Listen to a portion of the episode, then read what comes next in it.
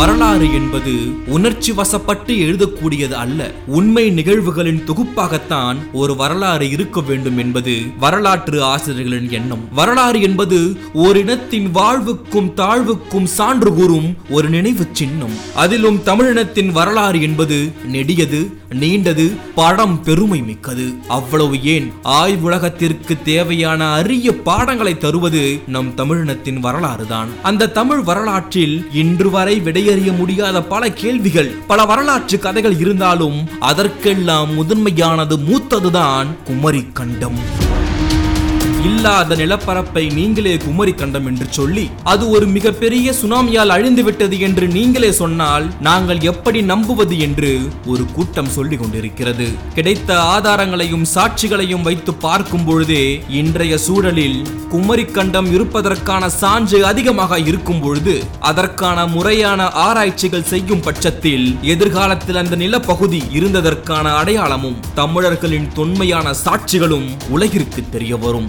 தொடர்ச்சியாக கிட்டத்தட்ட ஐம்பது வருடங்களுக்கு மேலாக தமிழர்களின் தொன்மையான நிலப்பகுதி என்று சொல்லப்படும் குமரி கண்டத்தை பற்றி நாம் பேசிக்கொண்டே இருப்பதால் தான் கடந்த வருடம் இரண்டாயிரத்தி இருபது அக்டோபர் மாதத்தில் மத்திய அரசும் மாநில அரசும் குமரி கண்டம் குறித்த ஆய்வறிக்கையை சமர்ப்பிக்க வேண்டும் என்று உயர் நீதிமன்ற மதுரை கிளை உத்தரவிட்டது. தமிழர்களின் வரலாற்றில் ஐம்பது வருடங்களுக்கு மேலாக குமரி கண்டத்தை பற்றி பேசிக் கொண்டிருந்தாலும் தன்னுடைய வாழ்நாளில் பதினைந்து வருடங்களுக்கு மேலாக குமரி கண்டம் குறித்த பல சாட்சிகளை பல ஆதாரங்களை இந்த உலகிற்கு இன்று வரை தெரியப்படுத்திக் கொண்டிருக்கும் கடல்சார் ஆய்வாளர் ஒரிசா பாலு அவர்களிடம் நீதிமன்றமே உதவி கேட்கிறது. ஆம் மத்திய அரசும் மாநில அரசும் குமரி கண்டம் ஆய்வுகள் குறித்து தேவைப்பட்டால் திரு ஒரிசா பாலு அவர்களை நாடலாம் என்று நீதிமன்றமே சொல்லியிருக்கிறது. ஆக குமரிக்கண்டம் குறித்த இந்த வழக்கில் திரு ஒரிசா பாலா அவர்கள் நீதிமன்றத்தில் நீதியை எடுத்து கூறும் நடுநிலை அறிவுரையாளராக இப்பொழுது உள்ளார். இந்தியா மாலத்தீவு மடகாஸ்கர் மொரிஷியஸ் ரீயூனியன் போன்ற பல நாடுகளில் உள்ள தமிழர்களின் குமரி கண்டத்தினை குறித்த பல தரவுகளை திரு ஒரிசா பாலு அவர்களின் குழு ஆராய்ந்து உயர் நீதிமன்ற மதுரை கிளையில் சமர்ப்பிக்க உள்ளார்கள். இப்பொழுது இந்த காணொளிக்குள் வருவோம். இதுவரை நமக்கு கிடைத்த பல சாட்சிகள் வழியாக குமரி கண்டம் இருந்ததற்கான பல ஆதாரங்களை நீதிமன்றம் வாயிலாக சட்டத்தின் வாயிலாக நிரூபிக்க முயற்சி செய்து கொண்டிருக்கும் இந்த வேளையில் ஒரு சில மக்கள் ஒரு சில கருத்தை பரப்பி வருகிறார்கள்.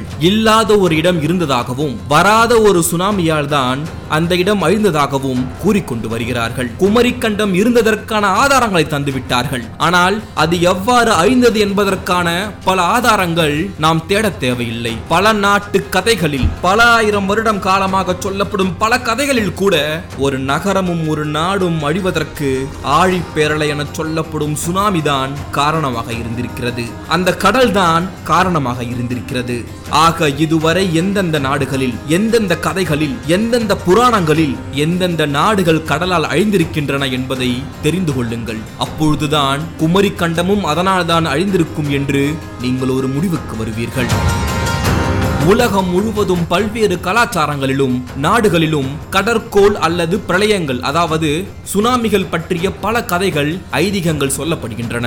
ஆசியாவை பொறுத்தவரை இந்தியா இலங்கை பர்மா திபெத் சைனா பிலிப்பைன்ஸ் ஆகிய நாடுகளின் புராண கதைகளிலும் ஐரோப்பாவை பொறுத்தவரை கிரேக்க ரோமானிய புராணங்களிலும் அண்மையில் இருக்கும் கிழக்கு நாடுகளான எகிப்திய பாபிலோனிய புராணங்களிலும் மத்திய தரைக்கடல் பகுதிகளான அமெரிக்கர்களின் கதைகளிலும் ஆஸ்திரேலிய பழங்குடியினர் கதைகளிலும் ஆப்பிரிக்காவில் உள்ள கீன்யா மற்றும் தென் அமெரிக்கா கேமரூன் போன்ற நாடுகளில் கதைகளிலும் பிரளயங்கள் பற்றிய பல மரபு கதைகள் உள்ளன. அதையெல்லாம் ஒவ்வொன்றாக தெரிந்து கொண்டால்தான் நம் குமரி கண்டமும் அதனால் அழிந்திருக்கும் என்று நீங்கள் ஒரு முடிவுக்கு வருவீர்கள். முதலாவதாக பல வருடங்களாக சொல்லப்படும் இந்திய புராணத்தில் இருந்து ஆரம்பிப்போம். ஏனென்றால் அண்டை நாடுகளை தவிர இந்திய நாட்டில் இருக்கும் பலராலும் குமரி கண்டம் பற்றிய அந்த கூற்று மறுக்கப்படுகிறது. இந்திய புராணத்தில் ஒரு கதை உள்ளது. இந்திய புராண புராணத்தை பொறுத்தவரை முதல் மனிதனாக மனு என்பவரைத்தான் அடையாளப்படுத்துகிறார்கள்.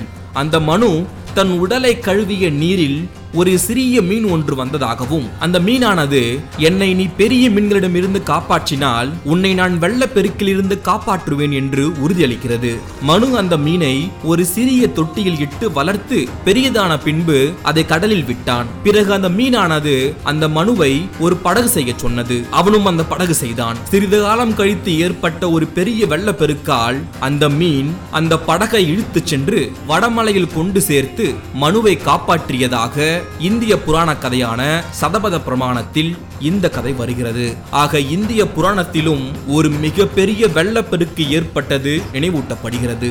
அடுத்து திபெத் நாட்டிற்கு வருவோம். அங்கு சொல்லப்படும் கதையிலும் ஒரு பெரும் வெள்ளத்தால் உலகமே மூழ்கி போகும் நிலை அன்று இருந்திருக்கிறது. கடவுள் மக்கள் பட்ட வேதனையை கண்டு வங்காளம் வழியாக நீரை ஓடவிட்டு வெள்ளத்தை வற்றச் செய்தார் என்றும் அப்பொழுது திபெத்தில் வாழ்ந்த மக்கள் குரங்குகளை விட சற்று மேம்பட்ட நிலையில் இருந்ததாகவும் இவர்களை மேலும் மேம்படுத்தவும் அதாவது குரங்கிலிருந்து மனிதனாக மாறிக்கொண்டிருக்கும் அந்த பயணத்தில் அவர்களின் அறிவை மேலும் மேம்படுத்தவும் அவர்களை அந்த வழியாக கடவுள் அறிவு பாதையில் இட்டுச் செல்கிறார் என்று அங்கு இருக்கும் புராண கதை ஒன்று கூறுகிறது. அதே போன்று கிரேக்கத்திலும் ஒரு கதை உண்டு. மனித குலத்தை அழிக்க தேவர்களின் தலைவனான சியூஸ் ஒரு பெரும் வெள்ளத்தை ஏவியிருக்கிறான். அக்னி தேவனான பிரமோதியஸ் தன் மகனிடம் ஒரு படகு செய்யச் சொல்கிறார். வெள்ளம் பெருகிய போது அந்த மகன் தன் மனைவியுடன் படகில் ஏறி City பிராஸ்னஸ் என்னும் இடத்திற்கு தப்பிச் செல்கிறான். அங்கு அவருடைய தந்தை சியூ சொன்னபடி கற்களை பொறுக்கி எறிய அவை மனிதர்களாக மாறின என்று கிரேக்கத்தில் வரும் புராண கதை சொல்கிறது.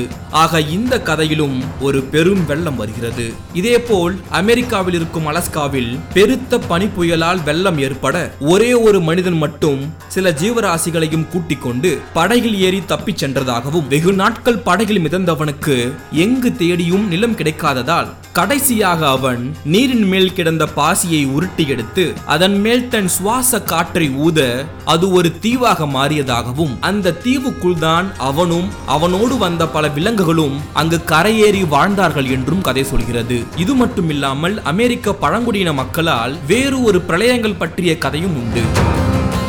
ஆரம்பத்தில் ஒரு பெரும் பனிப்பரப்பு இருந்ததாகவும் சூரியனுடைய அந்த நெருப்பு ஒரு தோல் பையில் மூட்டையாக கட்டி வைக்கப்பட்டிருந்தது என்றும் அந்த பையை ஒரு எலி கடித்து ஓட்டை போட அதனுள் இருந்த அந்த நெருப்பு வெளியேற பனியை உருக்கி நீர் பெருகி வெள்ளம் ஏற்பட்டதாக அந்த கதை சொல்கிறது. அப்படி ஏற்பட்ட அந்த வெள்ளப்பெருக்கால் பெரிய பெரிய மலைகளும் மூழ்கடிக்கப்படுகின்றன என்றும் இப்படியெல்லாம் நடக்கும் என்று முன்கூட்டியே அறிந்திருந்த ஒரு முதியவன் ஒருவன் இந்த செய்தியை மற்றவரிடம் கூற அவர்கள் யாரும் அதை நம்பாமல் போக நம்பாத அவர்கள் நீரில் மூழ்கி சாக இந்த முதியவன் மட்டும் தான் கட்டி வைத்திருந்த படகில் ஏறி தப்பித்தான் என்றும் வழியில் வந்த விலங்குகளை எல்லாம் அதில் ஏற்றிக்கொண்டான் என்றும் படகில் சென்ற அவன் வெகு நேரம் நீரில் சென்றும் நிலத்தையே பார்க்காததால் நிலத்தை கண்டுபிடிப்பதற்காக ஒரு வாத்து குட்டியை அனுப்பியதாகவும் அந்த வாத்தானது எங்கோ சென்று தன்னுடைய அலையில் ஒரு மண்ணை எடுத்து வந்து அவனிடம் கொடுக்க அந்த மண்ணை அவன் மந்திரித்து போட்டதால் அந்த இடம் நிலமானது என்றும் அந்த கதை முடிகிறது. ஆக பனி உருகி கடல் மட்டம் உயர்ந்ததாக இந்த கதை குறிப்பிடுகிறது. அடுத்ததாக ஆஸ்திரேலிய நாட்டுக்கு வருவோம். கடற்கோளால் நிலம் அழிந்தது பற்றியும் அதிலிருந்து தப்பி வந்த மூதாதையர்கள் பற்றிய கதையும் ஆஸ்திரேலிய பழங்குடியின மக்களால் பல கதைகளில் இன்றும் உலாவி வருகிறது. அவற்றுள் குள்ளிப்புல் என்கின்ற ஒரு பழங்குடியினர் ஒரு பழங்கதையை வைத்திருக்கிறார்கள். அந்த கதைப்படி மூன்று சகோதரர்கள் அவர்கள் மனைவியருடன் உலகின் மத்திய பகுதியில் இருந்து கட்டுமரங்களில் ஏறி வந்ததாகவும் கட்டுமரங்கள் கரையின் மீது மோதி சேதமடைந்ததாகவும் அவர்கள் ஆஸ்திரேலியாவிலேயே தங்கிவிட்டதாகவும் கூறுகிறது. அதேபோல் அவர்கள் வந்ததற்கான காரணம் ஒரு மிக பெரும் வெள்ளம் அவர்களுடைய நாட்டை சூறையாடி விட்டதால் அவர்கள் அங்கிருந்து தப்பித்து வந்ததாக அவர்கள் கூறியிருக்கிறார்கள். அதேபோல் இந்தியாவில் இருக்கும் அந்தமான் தீவில் வாழும் பல ஆதி குடிகள் பல பூர்வ குடிகளின் ஐதிக கதைகள் புயல் பெருவெள்ளம் இவற்றால் நீரில் மூழ்கிய தீவுகள் பற்றியும் மலையின் உச்சிக்கு போய் உயிர் பிழைத்த மக்கள் பற்றியும் பல கதைகள் அவர்களிடம் இருக்கின்றன. இதேபோல் திம்பூர் நாட்டிலும் ஒரு கதை உண்டு. ஒரு காலத்தில் கடல் பெருகி நிலப்பரப்புகளை மூழ்கடித்ததாகவும் ஒரே ஒரு மனிதன் மட்டும் தன் குடும்பத்துடன் மலை மீது ஏறி வெள்ளத்துக்கு தப்பி வாழ ஆரம்பித்தான் என்றும் வெள்ளம் பெருகி கடல் மட்டம் உயர்ந்து கொண்டே இருக்கும் பொழுது அவன் அந்த கடலிடம் தன் உயிருக்காக வேண்டிக் கொண்டான் என்றும் அதற்கு அந்த கடல் உடலில் உள்ள முடிகளை தன்னால் பிடுங்க முடியாத விலங்கை ஒன்றை தந்தால் தான் பின்வாங்கிக் கொள்வதாக சொல்ல அதற்கு அந்த மனிதன் ஆடு பன்றி நாய் என இவற்றை கொடுக்க அதை அந்த கடல் ஒத்துக்கொள்ளவில்லை. கடைசியாக ஒரு பூனையை கொடுக்க கடலும் ஒத்துக்கொண்டு பின்வாங்கியதாகவும் அப்பொழுது ஆலா என்ற ஒரு பறவை பறந்து வந்து கடலில் சில மண் கட்டிகளை தூவ அது நிலப்பகுதிகளாக மாறியதாகவும் அதில் மனிதன் குடியேறியதாகவும் அந்த நாட்டு கதை சொல்கிறது. ஆக இந்த கதையிலும் கடலும் பிரளயமும் பயன்படுத்தப்பட்டிருக்கிறது. அதே போல் அஸ்ரியா நாட்டிலும் ஒரு கதை உண்டு. மக்கள் தொகை பெருக்கத்தை கட்டுப்படுத்துவதற்காக கடவுள் மக்களை அழிக்க ஒரு திட்டம் போடுவதாக அந்த நாட்டில் வாழும் ஒருவனுக்கு கனவு வருகிறது. அவன் ஏழு அடுக்குகள் கொண்ட ஒரு படகை கட்டி தன் குடும்பத்தினர் மற்றும் பல விலங்குகள் விதைகள் ஆகியவற்றுடன் தஞ்சம் அடைகிறான் வெள்ளம் பெருகி அது மக்களை அழித்த போது அந்த கடவுளே தன் மனம் இறகி அந்த உக்கிரத்தை பார்த்து அந்த அழிவை நிறுத்துகிறார் என்று சொல்லப்படுகிறது. அதே போல் அந்த படகில் இருந்த மனிதனும் குடும்பமும் பல ஜீவராசிகளும் பல உயிரினங்களும் உயிரோடு இருக்க அவர்களுக்கான ஒரு நிலப்பகுதியை அந்த கடவுளை காட்ட அங்கு சென்று அவர்கள் தங்களுடைய இனத்தை பெருக்கிக் கொள்கிறார்கள் என்றும் அந்த நாட்டு கதை உண்டு. அதேபோல் விவிலிய நூலான நோவாவின் கதையும் ஒன்று உண்டு. இது பொதுவாக அனைவருக்கும் தெரிந்திருக்கும். கடவுள் மனிதகுலத்தின் மீது கோபமுற்று அதை அழிக்க நினைக்கிறார். ஆனால் தன்னை நம்பும் நோவாவை காப்பாற்ற எண்ணி அவனை பிரம்மாண்டமான மூன்று அடுக்கு படகு ஒன்றை கட்ட சொன்னார். நோவா எட்டு பேர் கொண்ட தன் குடும்பத்துடன் அனைத்து விலங்குகளில் இருந்து ஆணொன்றும் பெண்ணொன்றுமாக ஜோடிகளாக கூட்டிக் கொண்டு அந்த படகில் தஞ்சம் அடைகிறார் நாற்பது நாட்கள் விடாது பெய்த பெருமழையால் வெள்ளம் பெருக. நூற்றி ஐம்பது நாட்கள் அவர்கள் படகில் மிதந்து கொண்டிருக்கிறார்கள். ஒரு வழியாக மழை நின்று நீர்மட்டம் தாழ ஆரம்பிக்கிறது. ஆக மொத்தம் ஒரு வருடம் பத்து நாட்கள் கழித்து அந்த படகானது ஒரு நிலப்பகுதியில் தரை தட்டி நிற்க நோவா வெளிவந்தான் என்று இந்த கதை சொல்கிறது. இந்த கதையானது திருக்குறானிலும் இருக்கிறது. ஆக இவ்வாறு உலகம் முழுக்க இருக்கும் பல நாடுகளில் இன்று வரை புழக்கத்தில் இருக்கும் பல இதிகாசங்களில் பல புராணங்களில் இந்த பெருவெள்ளம் ஆழி வெள்ளம் பிரளயம் எல்லாமே கதைகளாக சொல்லப்பட்டிருக்கிறது. உலகின் பல்வேறு பகுதிகளில் வெவ்வேறு காலகட்டங்களில் பல காரணங்களால் வெள்ளப்பெருக்கு மற்றும் கடல் கோள்கள் ஏற்பட்டிருக்கின்றன. உதாரணமாக சிலிநாட்டு கதை ஒன்றில் எரிமலையாலும் அதை சார்ந்து உண்டான நிலநடுக்கத்தாலும் உருவான கடற்கோள் பற்றி கூறுகிறது. அமெரிக்க பிரளய கதையிலும் பனி உருகி கடல் மட்டம் உயர்ந்து பிரளயம் உண்டானதாக கூறுகிறது. அமெரிக்காவில் ஆதி மனித குடியேற்றங்கள் பனிப்பரப்புகளின் எல்லைகளில் ஒட்டியிருந்தார்கள். அவர்களின் வரலாற்றிலும் அமெரிக்காவின் ஆதி குடிகள் அந்த நாட்டு எல்லையில் இருக்கும் பனி படர்ந்த இடங்களில்தான் வாழ்ந்ததாகவும் அந்த பனி உருக உருக அவர்கள் மெல்ல மெல்ல குடிபெயர்ந்து நாட்டுக்குள் வந்தார்கள் என்றும் அதற்கு காரணம் அந்த பிரளயங்கள் தான் என்றும் சொல்லப்படுகிறது. இவ்வாறு பல நாட்டு புராண கதைகளிலும் செவி வழி கதைகளிலும் அவர்களுடைய காலத்தில் அவர்களுடைய சங்க காலத்தில் இருந்த பெரிய பெரிய நகரங்களும் அவர்களுடைய இன்றைய வாழ்வியல் முறைகளுக்குமான காரணமே ஒரு பெரிய ஆழி பேரலையும் பெருவெள்ளமும் பிரளயமும் தான் காரணமாக இருக்கிறது. இந்த கடற்கோள்களும் பிரளயங்களும் பல நாட்டு மக்களை ஒரு நாட்டிலிருந்து வேறொரு நாட்டிற்கு செல்வதற்கான ஒரு பாதையாக அமைந்திருக்கிறது. இந்த வாதத்தின் அடிப்படையில் தான் அட்லாண்டிஸ் லெமுரியா அல்லது குமரி கண்டம் இருந்திருக்க வேண்டும் என்றும் ஒரு சாரார் அடித்து கூறுகிறார்கள். அவர்களால் தான் நாகரிகம் உருவாகியிருக்கும் என்றும் இல்லை என்றால் அவர்களுடைய நாகரிகம் அதில் அழிந்திருக்கும் என்றும் கூறப்படுகிறது. எது எவ்வாறாக இருப்பினும் உலகின் வெவ்வேறு இடங்களில் உருவாகிய புராணங்களிலும் கதைகளிலும் ஒரு பொது தன்மை ஒன்று இருக்கிறது என்றால் அதுதான் பிரளயங்கள் ஆழிப்பேரலை சுனாமிகள். ஒரு இனத்தின் வாழ்வும் தாழ்வும் அந்த இனம் நடந்து வந்த கால சுவடுகளை பொறுத்தே அமையும். ஒரு நாட்டின் வரலாற்றிற்கு அந்த நாட்டின் எழுத்து இலக்கியங்கள் கண்டறியப்பட்டுள்ள கல்வெட்டுக்கள் புதைப்பொருட்கள் செப்பேடுகள் நாணயங்கள் பழங்கால கட்டிட சிதைவுகள் சிற்ப சின்னங்கள் சமயங்கள் தான் சான்றாக இருக்கின்றன. இவ்வளவு பெருமையும் ஒரு நாட்டிற்கு இருக்கிறது என்றால் ஒரு நாட்டு மண்ணுக்கு இருக்கிறது என்றால் அதுதான் நம் தமிழ் மண். இந்தியாவின் வரலாறு வடக்கில் இருந்து எழுதப்படக்கூடாது. அந்த வரலாறு இந்தியாவின் தென் முனையிலிருந்து எழுதப்பட வேண்டும். அதுவே உண்மை வரலாறாக அமையும் என்பது மனோன்மணியும் சுந்தரனாரின் கூற்று. ஆக வரலாற்றுக்கான அனைத்தையுமே நம் மண்ணில் இருக்கிறது. இப்பொழுது நமக்கு தேவையானதெல்லாம் ஆராய்ச்சி மட்டும்தான். அதே சமயத்தில் இந்த வீடியோவை பார்க்கும் நீங்களும் ஒன்றை மனதில் வைத்துக் கொள்ள வேண்டும். குமரி கண்டம் என்பது இன்று நாம் கண்டம் என்று சொல்லப்படும் ஒரு மிகப்பெரிய நிலப்பரப்பு அல்ல. இன்றைய கன்னியாகுமரியிலிருந்து ஒரு சில கிலோமீட்டர்கள் தள்ளி இருக்கும் நிலப்பரப்புகள் தான் குமரி கண்டம் என்று ஆராய்ச்சியாளர்களால் இன்று வரை ஏற்கப்பட்டுள்ள ஒன்று. ஆக குமரி கண்டத்தை நாம் ஒரு பெரும் கண்டம் அளவிற்கு ஒப்பிடும்போதுதான் அதன் மேல் இருக்கும் அந்த நம்பிக்கையும் அதன் மேல் இருக்கும் உண்மை தன்மையும் இந்த உலகிற்கு தெரியாமல் போய்விடுகிறது.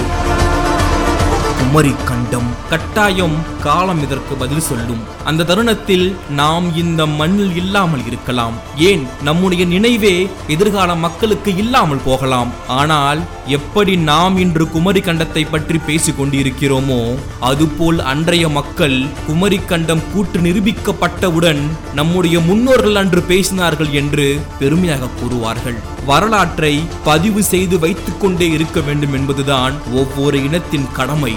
அந்த கடமையைத்தான் நானும் செய்து கொண்டிருக்கிறேன். என்னை போன்ற பல தமிழ் ஆர்வலர்களும் செய்து கொண்டிருக்கிறார்கள். நிரூபிக்கப்படும் வரை போராடி கொண்டே இருப்போம். உண்மை ஒரு நாள் வெல்லும். இது போல பல வீடியோக்களை நீங்கள் பார்க்க. டீப் டாக்ஸ் தமிழ் யூடியூப் சேனலையும் ஃபேஸ்புக் பக்கத்தையும் இன்ஸ்டாகிராம் பக்கத்தையும் ஃபாலோ செய்யுங்கள். டீப் டாக்ஸ் தமிழ் நான் உங்கள் தீபன்.